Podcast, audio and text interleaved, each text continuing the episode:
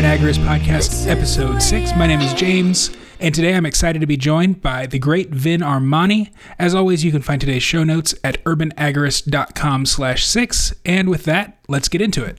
Vin, uh, well, you're kind of everything. I, I first discovered you as like the crypto guy. That's all I knew you about knew about you was that you had something to do with Bitcoin. Um, and now you're like the magic guy. And I wanted to talk to you about that more than anything because I don't know shit about magic. So uh, why don't you kind of give us a better intro of yourself because you've done a ton of stuff, and I don't want to talk out of school. Uh, well, I, I mean, I think I think I'm the maybe the crypto guy because I'm the magic guy a little bit. Nice. I think there's a connection there. So I, I, I would say that I've I've more been the magic guy. That has been my that's been my thing. Certainly, I think the first time the world heard my name was I uh, ended up as the star of a TV show called Gigolos on uh, Showtime. And if people have watched that show, they will understand immediately that, like, oh, yeah, he's definitely always been the magic guy. So it's a very sort of a magical show. I would say that. It's, uh, it's a reality show. I found myself, I, I, mean, my professional background is as a software developer, but I've also been in the entertainment business since I was a kid as a DJ, music producer. And so I spent a lot of time in nightlife and was living in LA. I'm from Southern California and basically ran into this would have been in the early 2000s ran into the guys who at that time i guess were called the seduction community or the pickup artist hmm. scene mm and there was a, a, a, book by Neil Strauss called The Game, which was very popular during that time. He was a, Rolling Stone reporter who had sort of infiltrated the scene of guys who was in um, West Hollywood, kind of going around the Sunset Strip, and they're pickup artists, and the the it was all about. I mean, I always viewed it as a self improvement thing but I think for a lot of people, there was this element of magic there that it was like, oh, I can walk into any bar and see some hot chick, and then I, there's some magic words that I can say and do, yeah. and then all of a sudden she's like coming home with me. And to a certain degree, that was true. But this particular scene of guys and and weirdly enough, a lot of them actually were stage magicians. That's something that they had come hmm. from, and hypnosis and all of that. So they brought all of these kind of techniques in, and it was the illusion and the misdirection and the hypnosis, and a lot of those guys were doing that. For me, I saw that and I thought that was valuable. These were things I'd been interested in for a very long time in my life and had studied a lot. I, uh, you know, I, my degree is in philosophy, and so this is this is an interest, and uh, it had been an interest for me for a long time. I fell in with these guys, became very good, sort of approached it in a different way that I said, you know, sort of turned it internal as opposed to I'm going to hypnotize these women out in front of me. It was more like, no, I'm going to become something different. So it was uh, what people who are practiced in magic might say. For me, it was an alchemical experiment and an alchemical process, right? The spiritual side of alchemy, which is not that you're going to create gold out of physical lead, but uh-huh. that like you start out as lead and that by spiritual practice you can turn yourself into gold. And so in doing that, I became, became very well known. I ended up meeting a guy who had started weirdly enough, and I didn't even know it existed at the time, a straight male escort agency. So he had very wealthy women who were hiring his guys.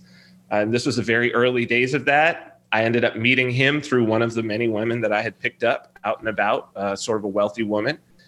And through that, Showtime ended up wanting to do a reality show about his agency. And he asked me if I would be a part of it. I was software developer at the time. I was uh, actually one of the early developers at a company called Saatchi Art, which is Charles Saatchi, the famous art collector and ad guy. Um, it's his site. It's one of the biggest um, contemporary art sites in the world. So I was there from whiteboard phase as a senior developer. And I just sort of dropped that and said, well, okay, let's see what this is about. And left to Vegas. And uh, the rest is the rest is kind of history. So, you know, it, it was coming out of that that I started speaking more openly about my libertarian views. Mm-hmm. And because, you know, when I, I wasn't going to risk my my money while I was in Hollywood. Right. I, I really wanted to wait until Showtime was like, okay, no more seasons, right? Because by season six, the money was quite good. Yeah. uh, I must say. And um, so, yeah, then I started speaking about my libertarian views. I had been interested in, in Bitcoin and involved since about 2012. Started developing in 2014 on that. I started talking more about that as well, um, doing podcasts and whatnot. And then it's it's just kind of grown from there. But I would say that, you know, I, I think I think of cryptocurrency, and certainly as I've moved further into it and moved further into Bitcoin, like it, it is all related to the psychological, the spiritual, Mhm. you know, what is trust? Why do we trust? Why do we value Huh. things? Um, you know, I wrote a book in 2011 called Tao of the Gigolo that was very much about exploring that on a philosophical and spiritual level because I was asking myself, why are these women paying thousands of dollars just for me to hang out with them, literally, you know, to date them? This is weird. And it's so weird that people were like, ah, it must be fake. That's it's gotta be fake. It's gotta because they couldn't wrap their heads around this, right? But this was my everyday life. And so it was about like, what is well, what is value and why do people value things? Um, and where does that come from? And it's uh, where is how are you seduced? Mhm. Right. So, like we see in Bitcoin and we see these maximalists, and they're clearly seduced when they're like, oh, Bitcoin is it's digital gold, it's this, it's that, and all of the, and it's like, it's not, no, it's not. Right. It's none of these things, but you've hypnotized yourself into believing that, into believing that it's got this value. And so, and and they don't even question it. And so I think that that is a huge, you, you know, I am still the magic guy. And I, I hope that, you know, through conversations like this, that people can have a better appreciation for how much of their world is magic. And I think that it explains what we're going through right now. Yeah, that's why I wanted to have you on. I heard you on with Pete Quinones and uh, here more recently, I think it was actually just yesterday on the Up is Down podcast.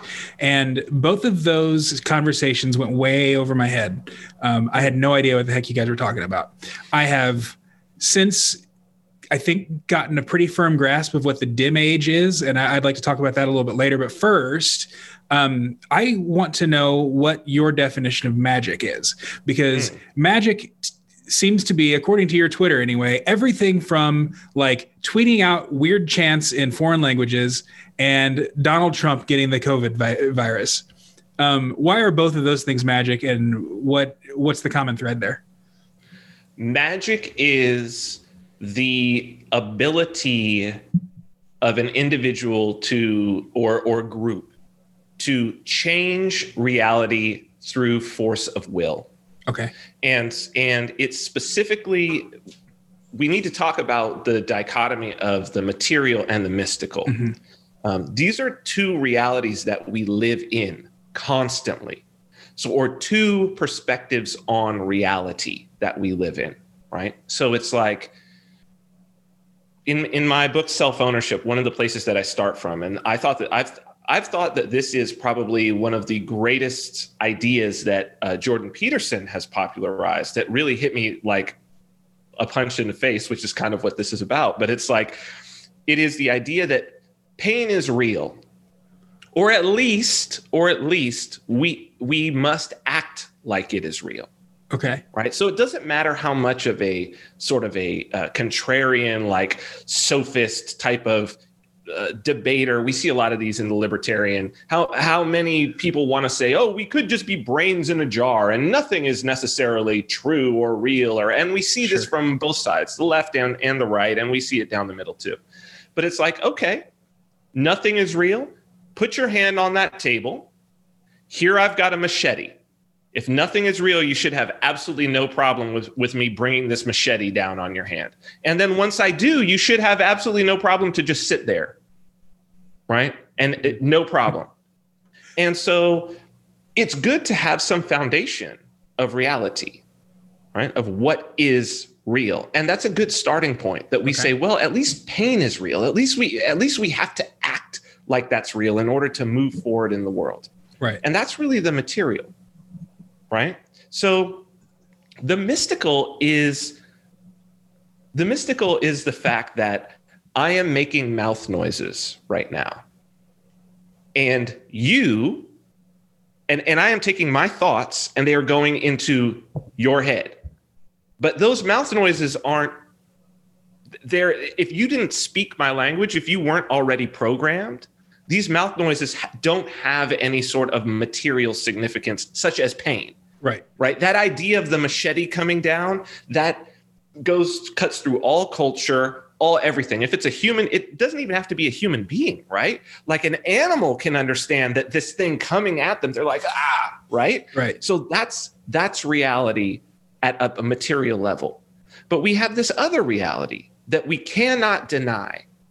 And uh, Terence McKenna said something about consciousness that I thought was is is very deep. But he always said that consciousness is basically a realm of language, language, and that we construct our we construct a portion of our reality. You could say the conscious portion of reality is constructed purely of language. Mm-hmm.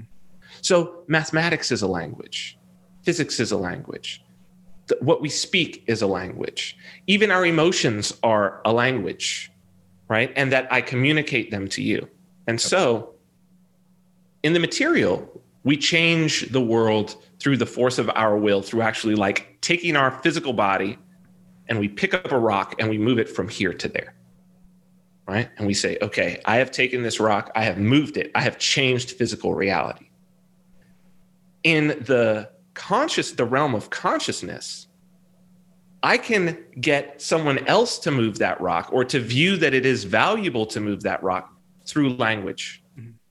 I can make them believe something different about the reality of that if that rock stays there and you don't pick that rock up and move it we'll, we're all going to die everybody's going to die and i if i am effective enough with my use of language and my understanding of human programming, I can make that happen. And that is magic. So when we see magic represented in, uh, you know, stories or whatever, it's always uh, a an attention. So you've got the wand and you point it at something to say, "Here is my intention." Goes over here, and then words. Mm-hmm. I say words, magical words with intention going in this direction. And then something in the world changes. And so that is when I say magic, that's what I mean by magic. And that's why it's all of these different things. That's why it's Trump saying, don't fear COVID. I got COVID, don't fear COVID. Which that that right there got such a reaction from I mean, the, you, you could like you could in a movie it would be like the the little tendrils on the demon going back and hissing. Uh, the the Washington Post said Trump uh, Trump tells us not to fear the the virus in opposition to all of the science. You know, like as if as if the science dictates what our emotions need to be. Well, exact. Well, exactly. Right. That because it isn't science. They're using this term science because science is a magic word. See, okay. science, science, and and they started it with the climate change uh-huh. thing. That that really set the stage of this consensus science. But it's it's well known that when you say this is just a, a human sort of, it plays on the bug in the brain, where you say, well, the majority of people want this, right? more doctors smoke camels than any other brand yeah. right it's not like this hasn't been known that these are ancient ways of saying well everybody's doing it everybody's doing it and human beings i mean these psychological experiments have been done for a hundred years now uh-huh. to where uh, you know if a human being it, it, there's the smoke filled room study which is my favorite it's my favorite to show how this bug actually works. I don't know if you're familiar with the smoke filled room study, but it, in brief, it's like this. The, it's a psychological experiment. I think the first time that they started doing it is in the 60s, maybe 50s or 60s. Basically, uh, they take psychology grad students usually, and they say, okay, volunteer. Most, if you're in uh, psychology, you're a grad student or you're a student at, towards the end, you usually have to volunteer for a study that someone else is doing. And so these are students volunteering, and they say, okay, come in, you're going to fill out a questionnaire. That's that's all it's going to be. It's going to be a questionnaire. That's all we need, and then you're done with your requirement of volunteering. And so they bring somebody in, and in the first sort of round of this, they bring in the participants, but they put them each in a room by themselves and they have them start filling out a, paper. And then they start pumping smoke under one of the doors. Now, mind you, they're in there by themselves and they start pumping smoke under the door and it comes in. It's usually between 10 and 45 seconds before they will get up, go out and be like, there's smoke coming in. Something's what's going on? There's smoke coming in, right? 10 to 45 seconds. Now, and most people are like, well, of course. Okay, well, the second group they bring in, already in the room, are conspirators with the experimenter, right? So actors, other students or whatever, who are filling out already, they're filling out the questionnaire. And that now they put the subject in there. So now let's say there's three, four, five people in there, and they start pumping smoke minimum is generally about three minutes if they get up yeah. at all, so long as their conspirators keep writing. And what, you can go and see the videos of these actual experiments, and it's crazy that the people will like, they'll look, they'll look to see what everybody, okay. And then they'll go back, and then the smoke, and then they're like, and then they're looking. And so long as these people aren't bothered by it, they just go along with it. And you know this is a this is just a natural part of human behavior. And so when you start doing the it's not science. It's not about science. Right. Right? And it's also the science thing is appeal to authority. Right. And there are other experiments about that too. I think the milgram experiments there's one where if there's a white coated uh, person and there's the fake shock everybody's seen the fake shock um, experiment where it's like they say, okay, turn up. Supposedly there's someone in another room. If they get the que- uh, they ask questions. If they get the question wrong, the person shocks them. Every time they get it wrong, they take the dial up. Mm-hmm. So long as there's a white coated person in the back who's a scientific authority who says, turn up the dial, almost everybody will turn it up yeah. to a point where it's fatal even though they're supposedly hearing this person in the other room who's an actor going, "Oh my God, stop! You're killing me!" And then all the white coated person has to do is say, "Please continue." And and you'll even see the videos of these people. They're holding their heads. They're like, "Oh my God, I don't know if I should do this." And he's like, "Please continue." And they just turn it up. Zap. So the fact is, we know we know that that's what this is. Mm-hmm. And so when they say trust the science, they are hypnotizing you. They are using magic. And the great part about this magic is that it is magic that is couched in a word that in the Enlightenment was the word that was dispelling the magic, science right. as opposed to magic. But now it is the word science so there's the magic again right. it's language changing the meaning of things right so this is so that i think people i would advise people to go and actually just go on youtube and look at these studies. Go through and look and see. This is well known psychology. And if you don't think it's being used against you by the people who want something from you by the people who have no problem with you as a slave you're crazy. Um, so so that's where we're at. And the only th- the only way to combat that is with magic it's not going to be with logic it's not going right. to be with reason because as those simple experiments show logic and reason don't play a part in these sorts of decisions when they're made by human beings um so yeah i i think that this this whole thing this whole uh ushering in of sort of a new era um, might have started right around 9-11 when if you see something say something became sort of the mantra and everybody was afraid of everything and everybody was afraid of everybody uh, and it's not just terrorism it's it's you know violent crime and mm-hmm. child molesters and uh, crooked business people and crooked politicians and um, also terrorists mm-hmm. and uh, and your neighbor. I mean, every, everybody, everything was everybody was paranoid about everything, and it's only gotten worse. And parents have raised their kids to be that way. And I, I think when you've got two generations kind of living this this fear-filled, emotion-driven existence, it takes something other than logic to drive out that emotion. So maybe that's why the the sort of magical thinking is is taking so getting such a foothold right now. Um, and you, I don't know if it's you or Pete who keeps beating the drum that we can't fight it.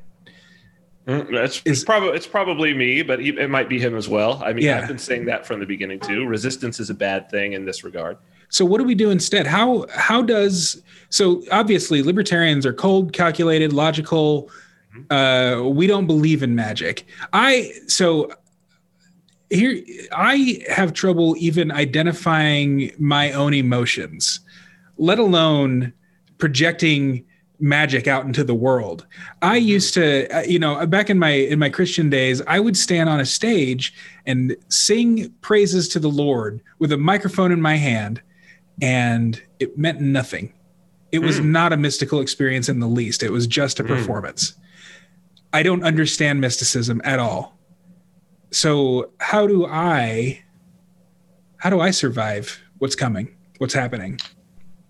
That's a, it's a good and interesting question. I mean, to go to your first thought about like when did this start?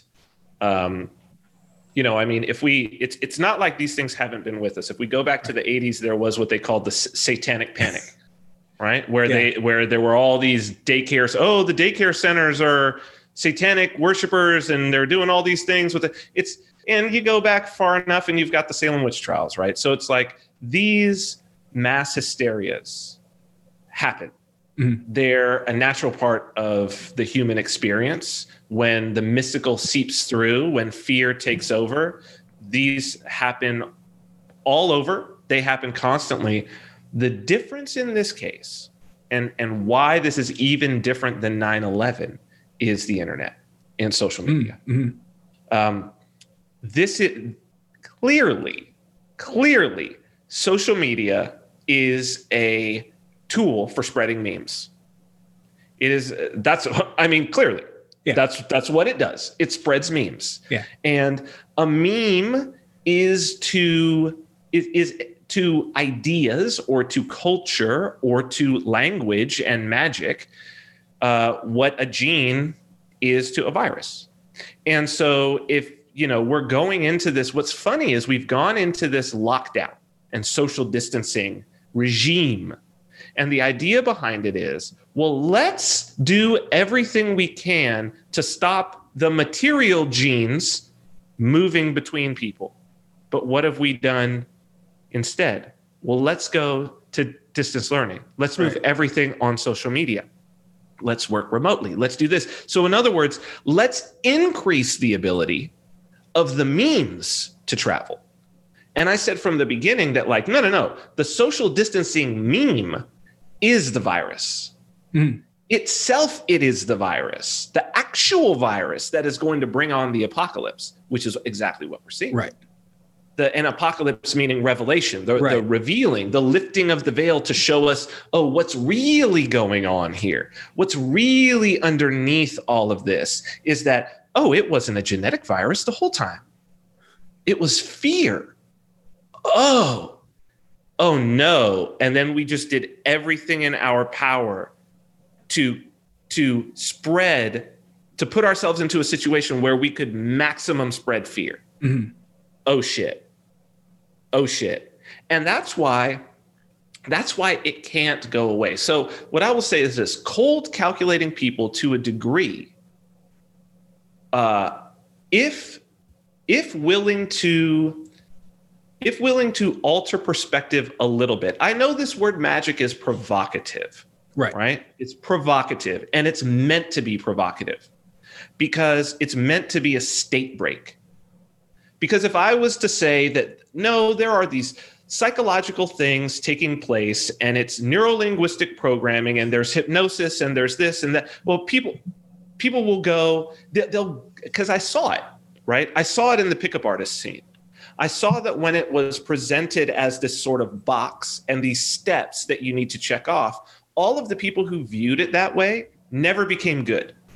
They never became good at it. Yeah It's in, in in very much the same way that like if you're learning to play an instrument, in some ways, the more methodical and less artistic your sort of training regime is, not only the less will you enjoy it, but you probably won't be that good. So when you see the people who are virtuosos, uh, or even the people who are very good and were trained, that it's often the training that they received was a much more spiritual style of it. It wasn't do this, do this, do these scales, put your hand like this, here, let me do like this. It was like, no, listen to the music. Like, what do you see? Like, mm-hmm. watch him play. What's happening there?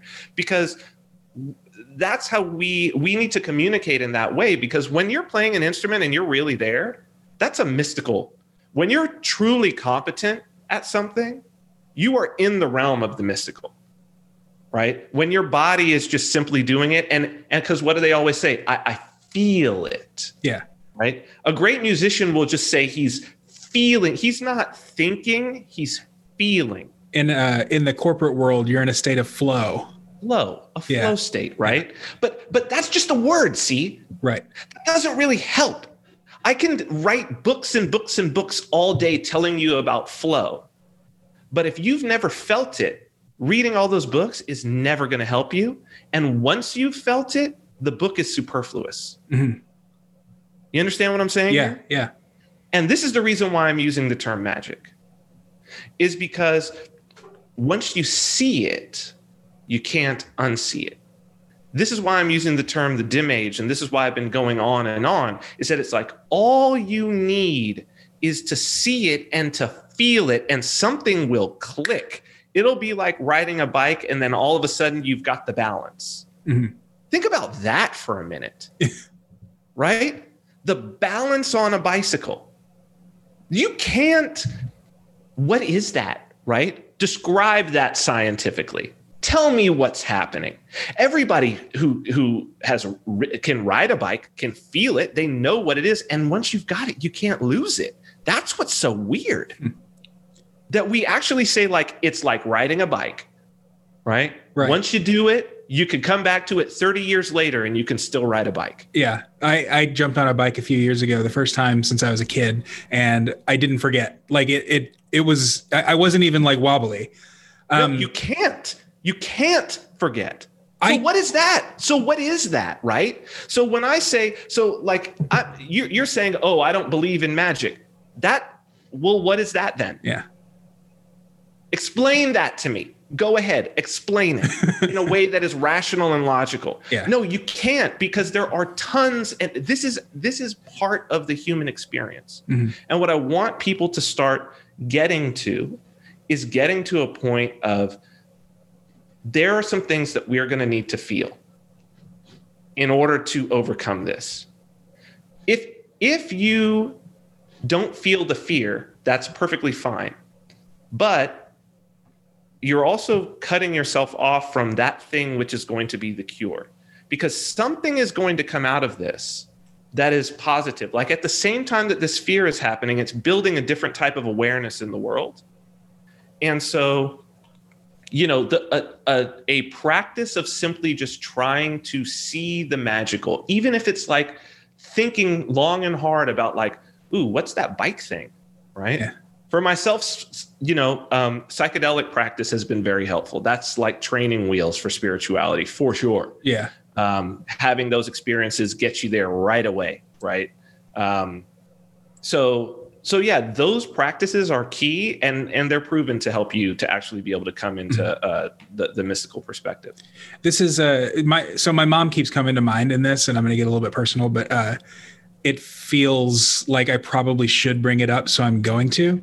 Um, ahead, and so my mom is the she is the master of teaching little kids how to ride bikes. Just mm. she has taught like me, most of my friends, my sister, my niece and both of my nieces, everybody who I know who's learned how to ride a bike learned it from my mom. And my mom considers herself an empath. Uh, mm-hmm. She is very attuned to other people's feelings. She, um, we uh, we lost my brother a few years ago, and she's been consulting mediums. Um, she herself believes that she has some ties to the spiritual realm. Um, she and she's she's done some things that I would consider dangerous if I believed in such things, uh, and maybe I do in the back of my mind. Um, what a what where does that kind of where does that kind of stuff come in here?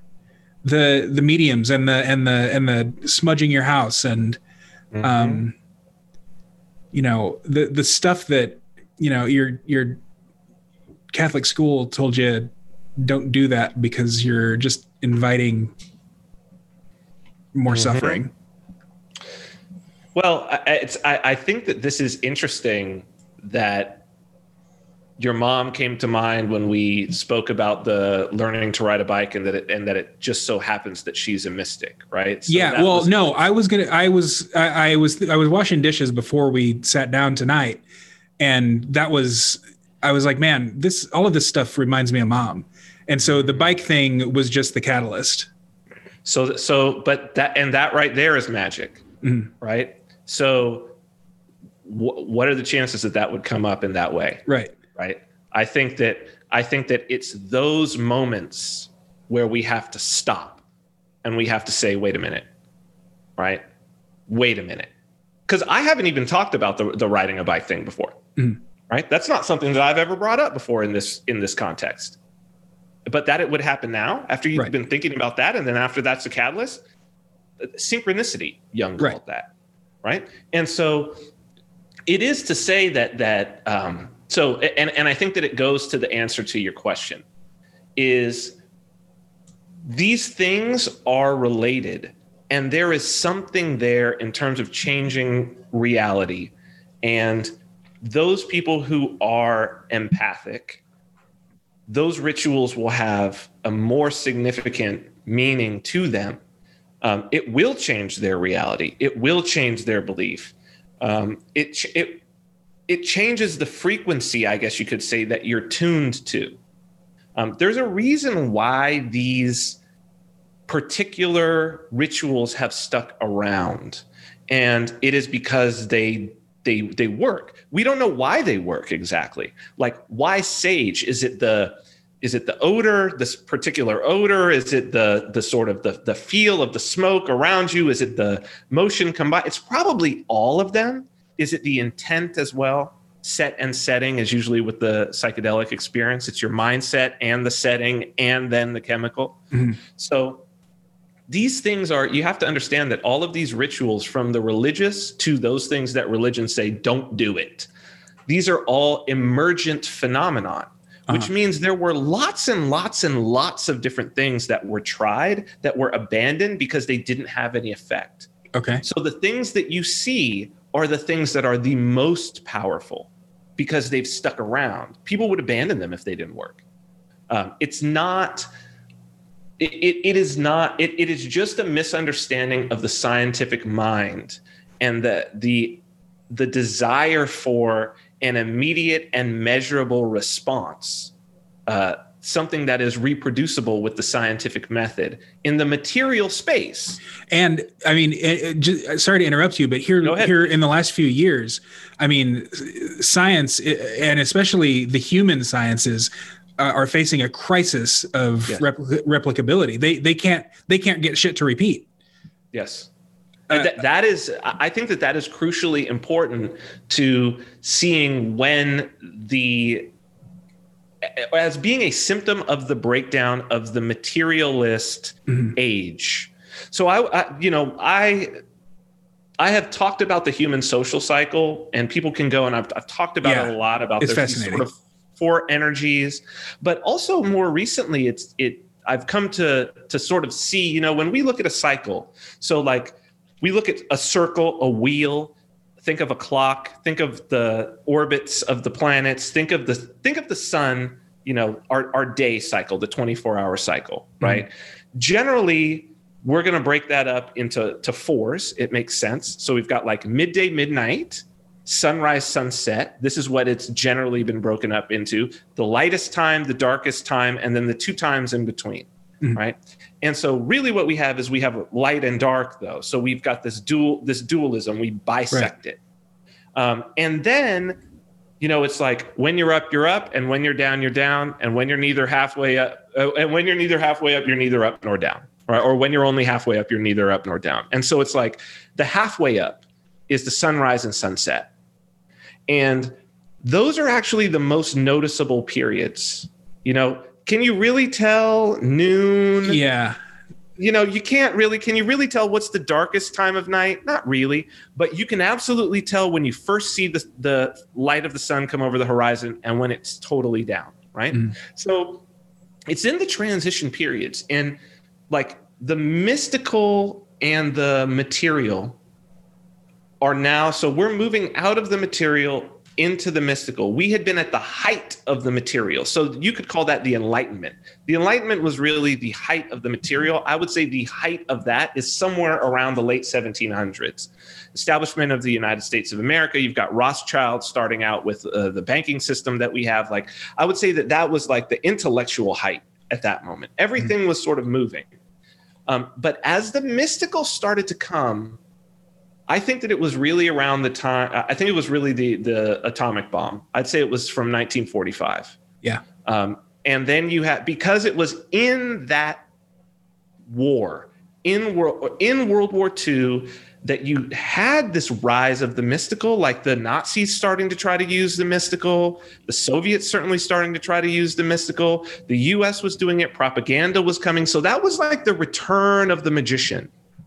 And things started to fall apart. Like the more science dug, the more they realized that it couldn't, the material couldn't explain everything, which had been the promise of the material, right? So you go back to the the height of the Enlightenment and the philosophers speaking there, and the idea was that someday science would figure it all out, right? And I think that was even true maybe into you know my youth in the '90s and whatnot. Was that there was still this idea that science would figure it all mm-hmm. out, and I think that we've real scientists have come to the point now where they're like, ah, we're not. like, yeah, I mean, no, no, can't can't do it. And it's like, Ugh. but but this a lot of this is the backlash.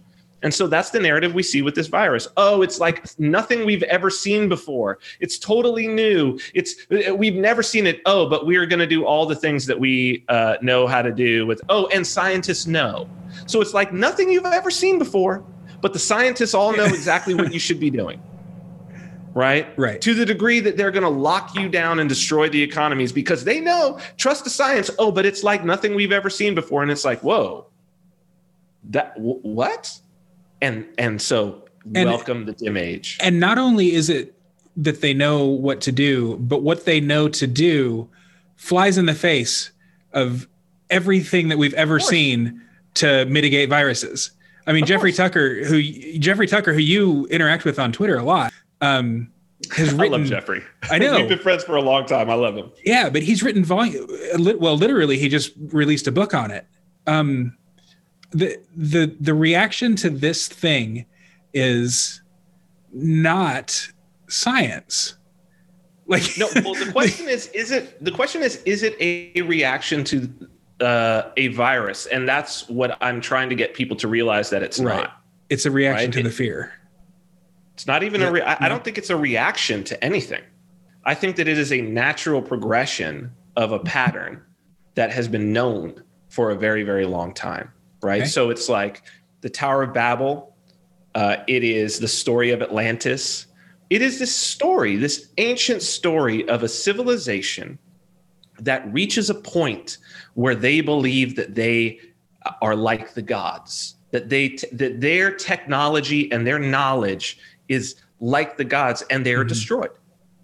This is an ancient mythological pattern and it's saying something. The reason why this pattern is there the reason why that tower of babel story comes after noah and the flood is that it's like noah was a technologist. He used technology to quote unquote save the world, right? And immediately, almost immediately gets corrupted in that, right? The first thing he mm-hmm. does, he plants a vineyard, he he makes wine, he gets drunk, and then shit goes bad, right? right? Like the situation with his children, and it's very strange, right? What's going on? And but you notice at the same time that we have this, what else has been picking up?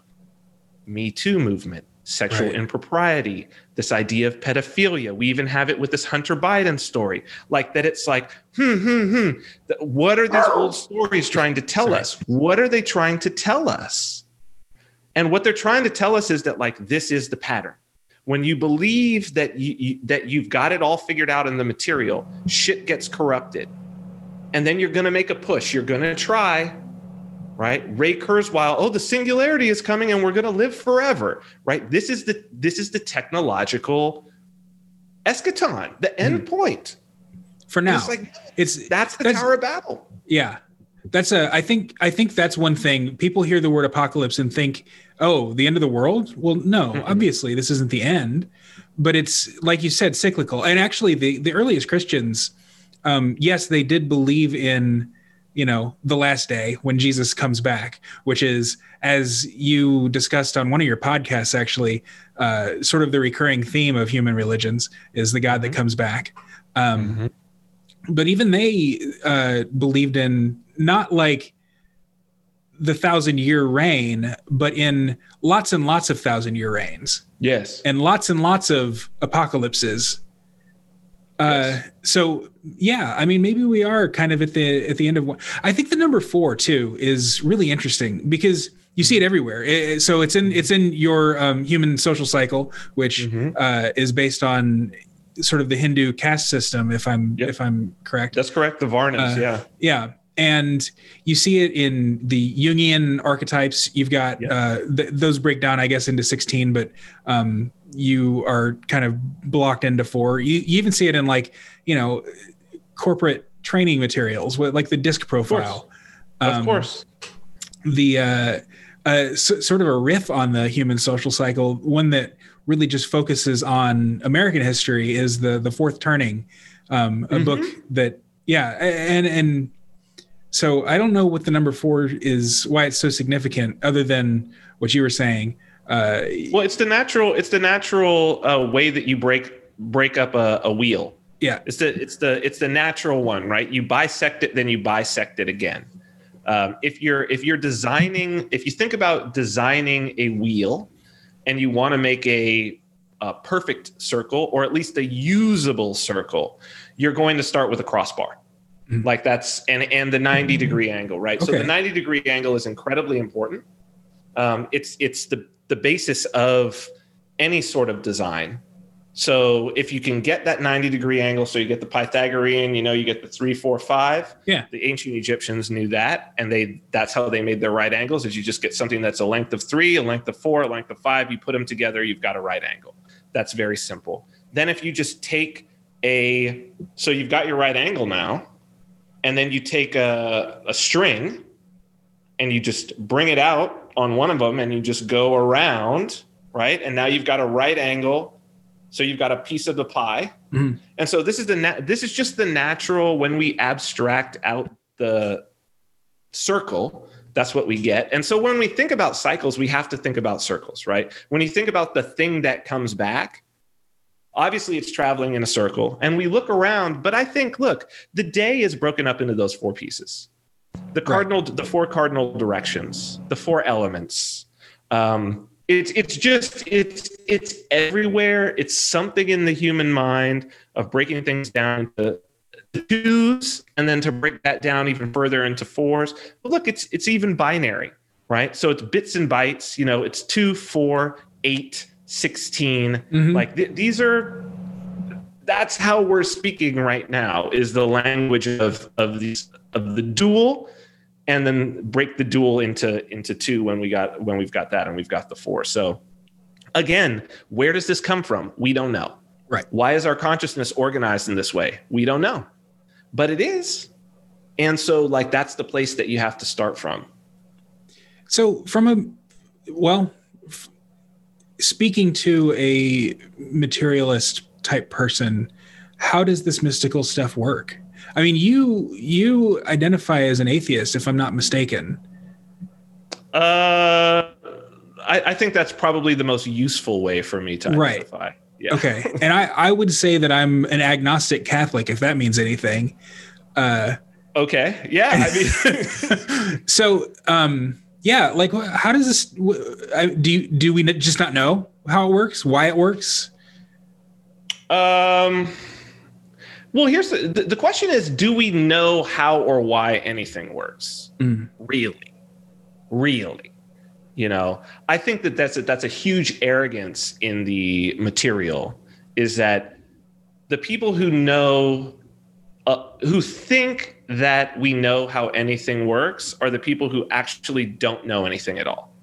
Because when you start talking to a quantum physicist, and you really drill down, they're going to be like, and you ask them, well, how and why does any of this stuff work?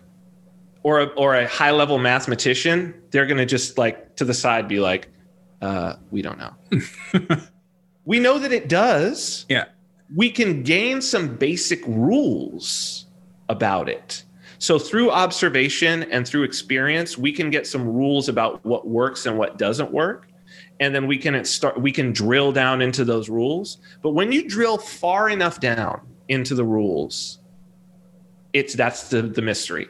Mhm. and so this is where we get the idea of the mystery schools. This is where we get this ancient ancient in the west. So we're going back to kemet to ancient egypt and the mystery schools. And this is from and judaism comes from out of those mystery schools. I mean whoever wrote the the torah certainly genesis was a, an egyptian priest clearly who was escaping. I mean that's what exodus is about right? So any religion that came with the israelites was coming from out of egypt. It probably melded with the um, some of the tribal religions that were in the area as well over time. And so that's where Chris, christianity comes from certainly and that's where islam comes from which is Mhm. based on both of those. So the, the spiritual tradition of the west you know not to mention then the the occult mysticism that is drawn straight out of egypt. Um, so so when you go, get into the occult you're also talking about something that came from the same place and the same sort of cultural milieu right? Um, there are rules. You know there are there are definitely rules. My I, this has been informed or i've been informed to a great deal with this uh, with my experiences with ayahuasca. So i've done somewhere around 15 i think at this point. I can't even go back and count them up uh, ayahuasca ceremonies. And you know there is a process within that. It isn't just taking a substance. There's a, a, a very much a ritual process. I've sat with five different shamans uh, who all do approach it a little bit differently but in sitting with that many you could see what things are necessary what things are not what things are powerful what things are not in that ritual setting. And there are rules and the ones who are good at it you can tell. And the things that they do they are doing some things. And and you know the people who the shamans who are willing to talk about it have said some wild stuff like oh no i can see an energy grid and like you know things will change in that grid. And you experience it. Like you're laying there by yourself going through something in this trip and it's a little freaking you out or whatever. And you're in a room full of people and it's generally either quiet or there's a shaman singing and you start to feel something crazy and then all of a sudden boom the shaman is there in your face. Mhm. and blowing the sacred tobacco and singing in a particular song and oh, all, all of a sudden and it's like whoa first off how the hell did you know i was going through that? Right? There's 20 people here. I'm having a tough time and all of a sudden the second that i'm having a tough time boom you're there. No i can see it they say. Right. no i saw i saw it you saw what And I I think I remember you saying that it's dark, right? Like they they're it's not completely dark yeah. Which I thought dark that that no pun intended shed a lot of light on on all of this. You uh you were talking about how the enlightenment was supposed to shed light on things and in the magical realm you really want to shed dark on things and it's not a bad thing. Like Mhm. it's not it's not like light is good and dark is evil. It's just the other side, right? Is it is Well, that why do why do you close your eyes when you pray? Why do you close your eyes when you meditate? Yeah. right? Your eyes are photoreceptors. You're, you're trying to sh- why do you sh- close your eyes when you're trying to concentrate on something and think of remember oh what was that thing? Why do you close your eyes? By nature. Why are you trying to, for the light to not be there? It's because you're trying to reduce the external stimuli When you're when you're looking for your destination in the car, you turn down the turn radio. off the radio Yeah. yeah you turn the radio down and you probably would close your eyes if you could. Exactly. Well, think about and so think about that. So again, we know these things. Mm-hmm. But then it's like, well, explain that though. Explain that. Right? How do you it's just we would just when you ask like, well, how or why? It's like, well, how or why? Like how do I even give you an answer to that? It's just what we do. It's just how it works that if I want to think of something and concentrate, so I want to go inside, I need to have less stimulus.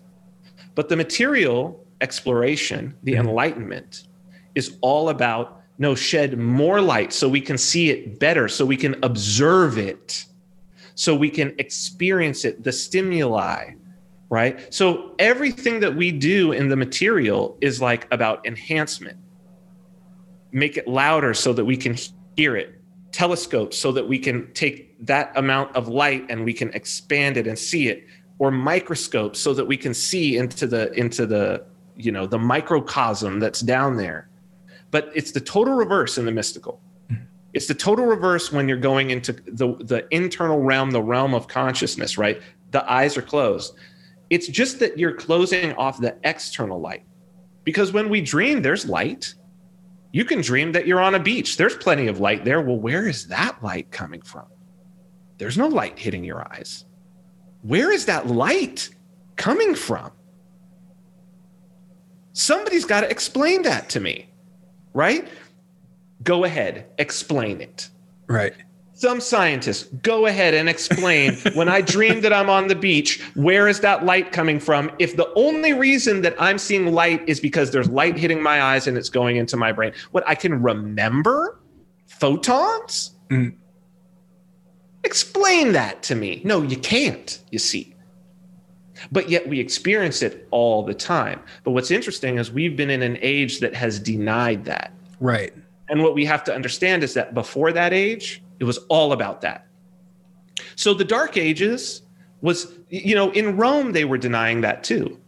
The reason that the Western Roman Empire fell into the Dark Ages and was overtaken by the Dark Ages, when the Eastern Empire, Byzantium, wasn't, the, the main reason is Christianity. Mm-hmm.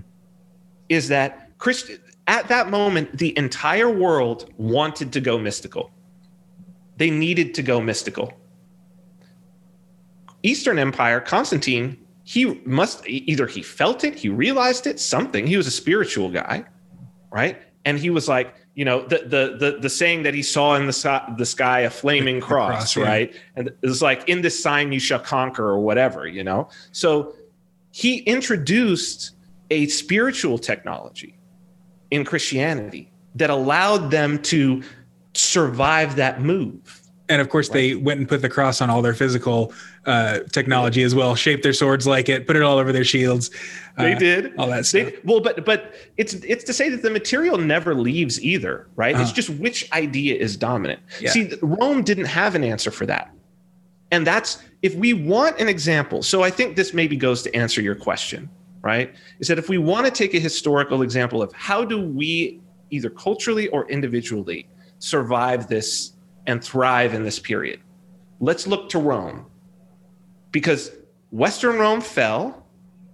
And it, but what it fell to was it fell to cultures that were that had a deep mystical aspect to them already. The barbarians, mm-hmm. right? They had a deep appreciation of the mystical, and that was the direction that the world wanted to go had the but the eastern roman empire was able to survive for another thousand years not just survive to be byzantium was the world power right over everything until until islam came along. So with, we're talking a thousand more years byzantium eastern roman they considered themselves romans. They spoke right. latin.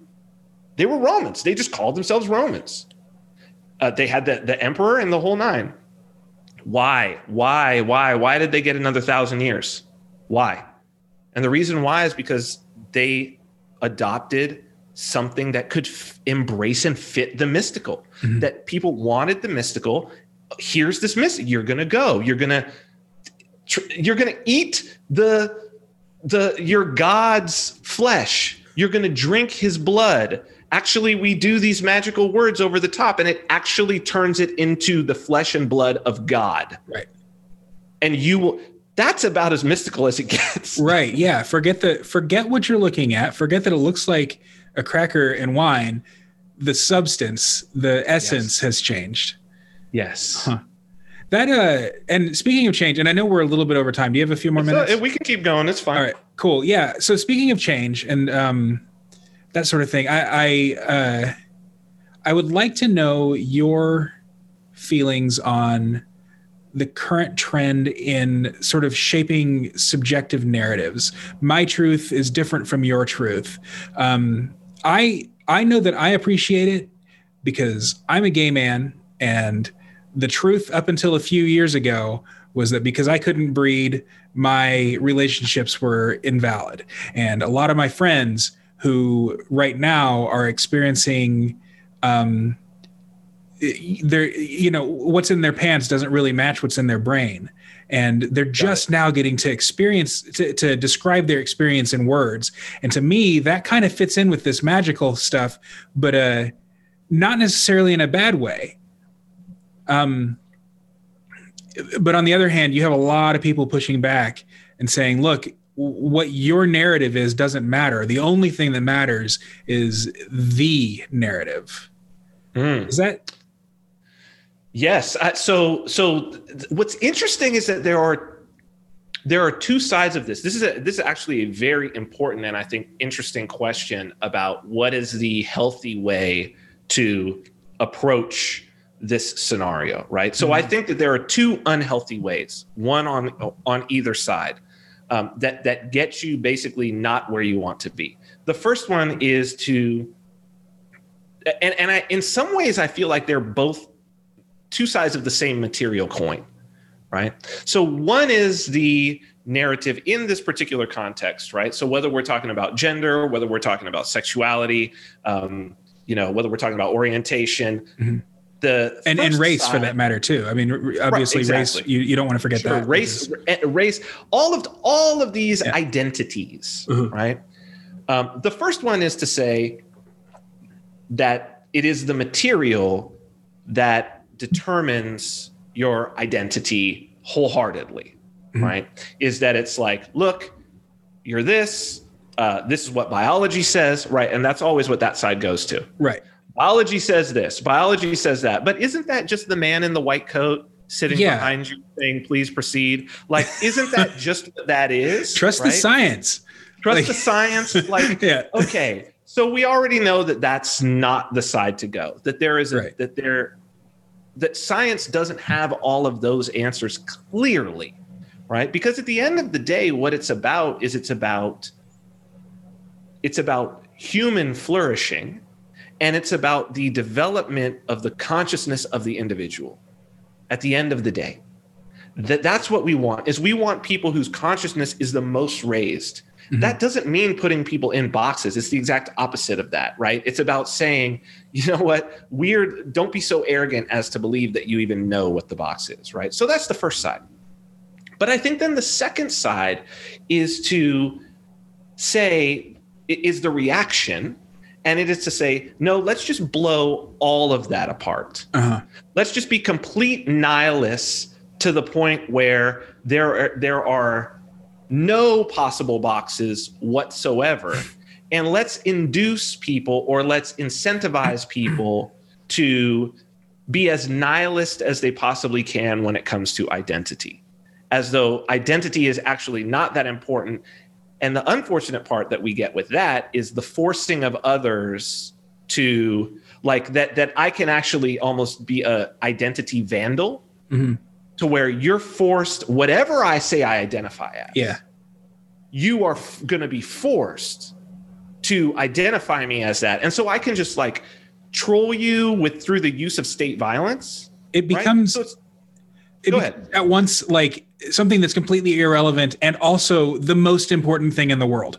Yes. yes. Yes. Yeah, and so th- and so there's both of those have a natural contradiction within them. Yeah. And I think that the the cultures who have approached this and many many cultures have gotten this right. That's the thing. Mm-hmm. It's it's it's not that there aren't examples of cultures where these things were settled and dealt with long, long ago, right? So it's like I'm here in the Pacific. And when it comes to particularly ideas of gender um, and sexual orientation, that's been handled in Polynesian and Micronesian culture for a long yeah. time. It's just not an issue.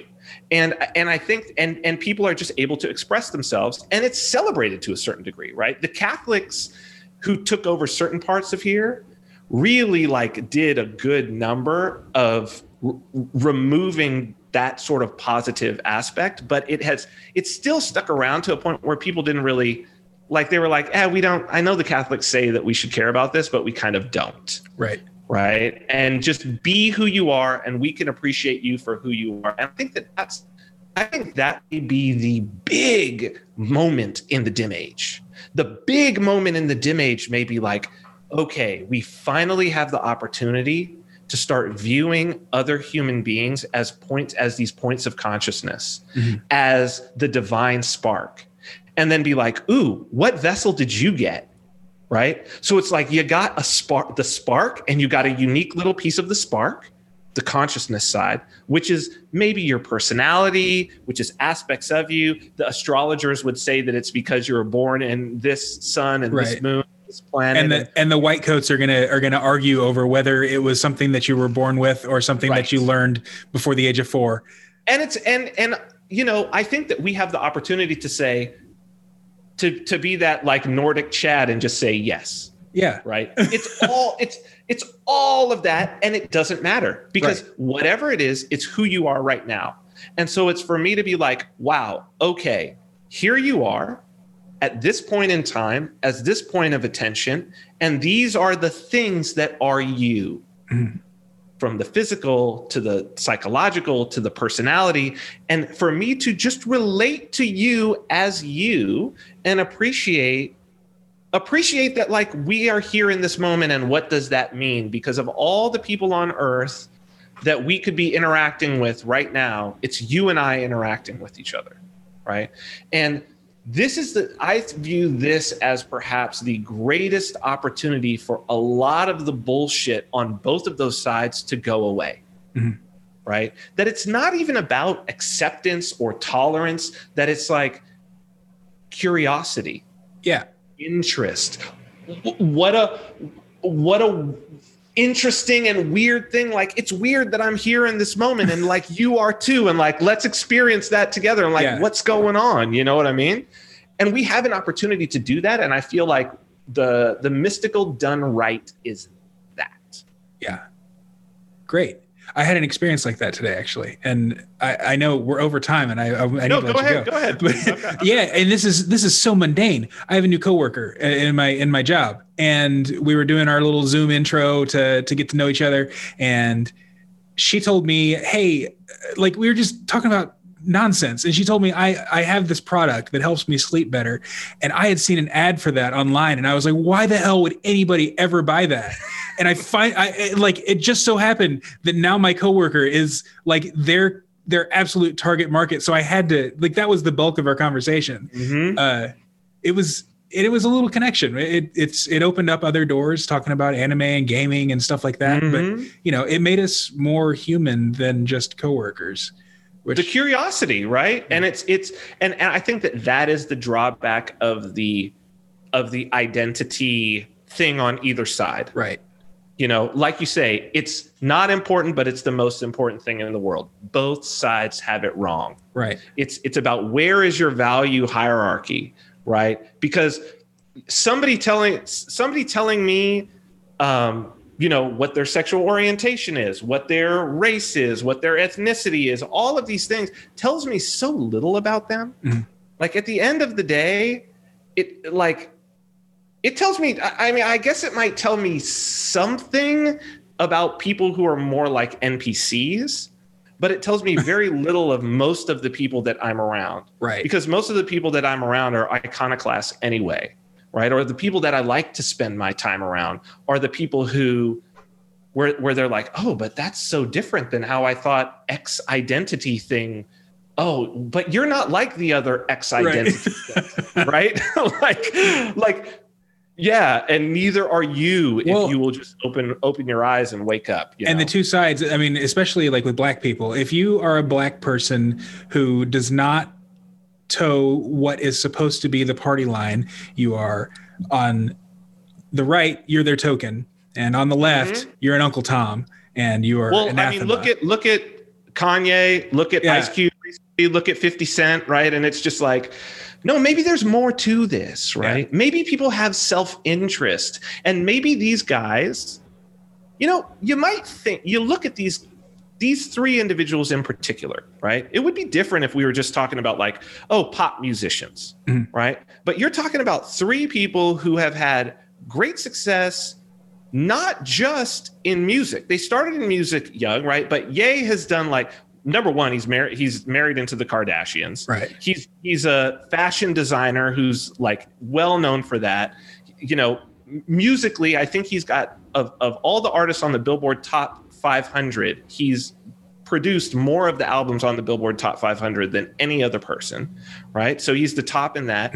You, you look at Ice Cube, and it's like, dude, the movie producing, the Friday movies, and all of that. The you know, and he's done he's done all of these things. And 50 Cent, same thing, right? Vitamin Water, the the uh, producing of the this power show on Starz that's getting all of these accolades and awards and everything. And so it's like, okay, maybe these are some thoughtful individuals. Maybe the Yeah. reason why they've been successful is because they actually know something that you don't know. right? Maybe because Well- it would be something if it was just the music, but it's like, nah, but it hasn't been just the music. It's been a lot of different things. You Yeah. know what I mean? I mean kanye if there's anybody who's magic it's kanye i mean Oh, he's a magic man. he can he can he, he warps reality just like you know by talking by tweeting Mhm. releasing an Mhm. album i mean he, he released an album and all of a sudden there's all these christians all of a sudden what how did that happen you know Yep. Yep. um all right well we didn't we didn't get into the dim age um so I think gonna we did. No, I yeah think we we, did, did. we did we did and i would uh i would commend to the audience the free man beyond the wall interview that you did with pete quinones uh where you kind of talked about it. Follow either all of us on twitter. Um just look for hashtag the dim age. You'll understand it. It's great. Um and it gives you a good understanding of what vin is coming from. Uh also your social cycle videos that's called the ascendant project on youtube. That was that was something that I did in in a, a moment of in a, time of incredible inspiration in my life, and Yeah. I had did not know why I felt compelled to do that, but clearly I did, Mhm. and um, it sort of sat there for a few years, right? Like it was 2016. And it was just sort of sitting there until it was needed, and Yeah. now's the time. So, Well, yeah, I mean, 2020 has been a year for that. I mean, Mhm. right now, every libertarian is either, well, not every. There is still a handful of libertarians who think that the Libertarian Party and electoral politics is the way to go, but every other libertarian is either using Trump magic and meme magic and kek, Mhm. or they're agorists and Yes. just trying to to to get by. And that's actually where I where I found you was on that Unloose the Goose podcast that uh you were Mm. briefly affiliated with. Um and then through you know through through Pete Quinones' podcast as well. So yeah, I think we're just in a complete time of flux. There's a there's a there's a complete reorientation that's going on right now, and it's really it's really really fascinating to watch. Um, and I'm hoping that there's plenty of opportunities for people of goodwill to prosper. I think there are. So I agree. thanks thanks a lot for joining us, Vin. Uh, is there anything you'd like to plug? You got any projects going on? Um, yeah, I mean, if if people are interested in, uh, I mean, on the Agorist tip, we've been doing for almost four years now an uh, Agorist newsletter called Counter Markets. People can check it out. It's at countermarkets.com. I subscribe. um, I it's a, it- I- Oh, it's a great it's a great investment. thank it's a you. yeah. Thank you. Yeah, I mean, it's uh, we're very proud of it. Um, you know, I usually have some some of my my more forward thoughts I'll put into there before I start speaking about them publicly, and then we have a great Telegram group for all subscribers. That is, it's really awesome. If you if you just the the the amount of expertise in there about all of the sort of subjects that are surrounding agorism is pretty Yeah. pretty impressive. So um, yeah, countermarkets.com. If people want to check it out, you get your first issue for free. And besides that, just follow me uh, on Twitter at Vin Armani. Yeah. All right. It. Great. Vin Stradamus, thank you so much. We will talk soon. James. All right. Thanks again to Vin Armani for joining me for the Urban Agorist podcast, episode number six. Once again, you can find today's show notes along with links to all of Vin's stuff at urbanagorist.com slash six. And one last plug we've got the Seed Summit coming up. You know, food security is more important now than it has been in the last couple hundred years. I think it's very, very important that people at least have the knowledge of how to grow their own food and preserve their own seeds. So be sure you check out urbanagorist.com slash summit to sign up. It's free to join. I'll be there, uh, and there will be a lot of teachers there educating us on how we can gain some semblance of food security in this sort of insecure time. And until next time, live free.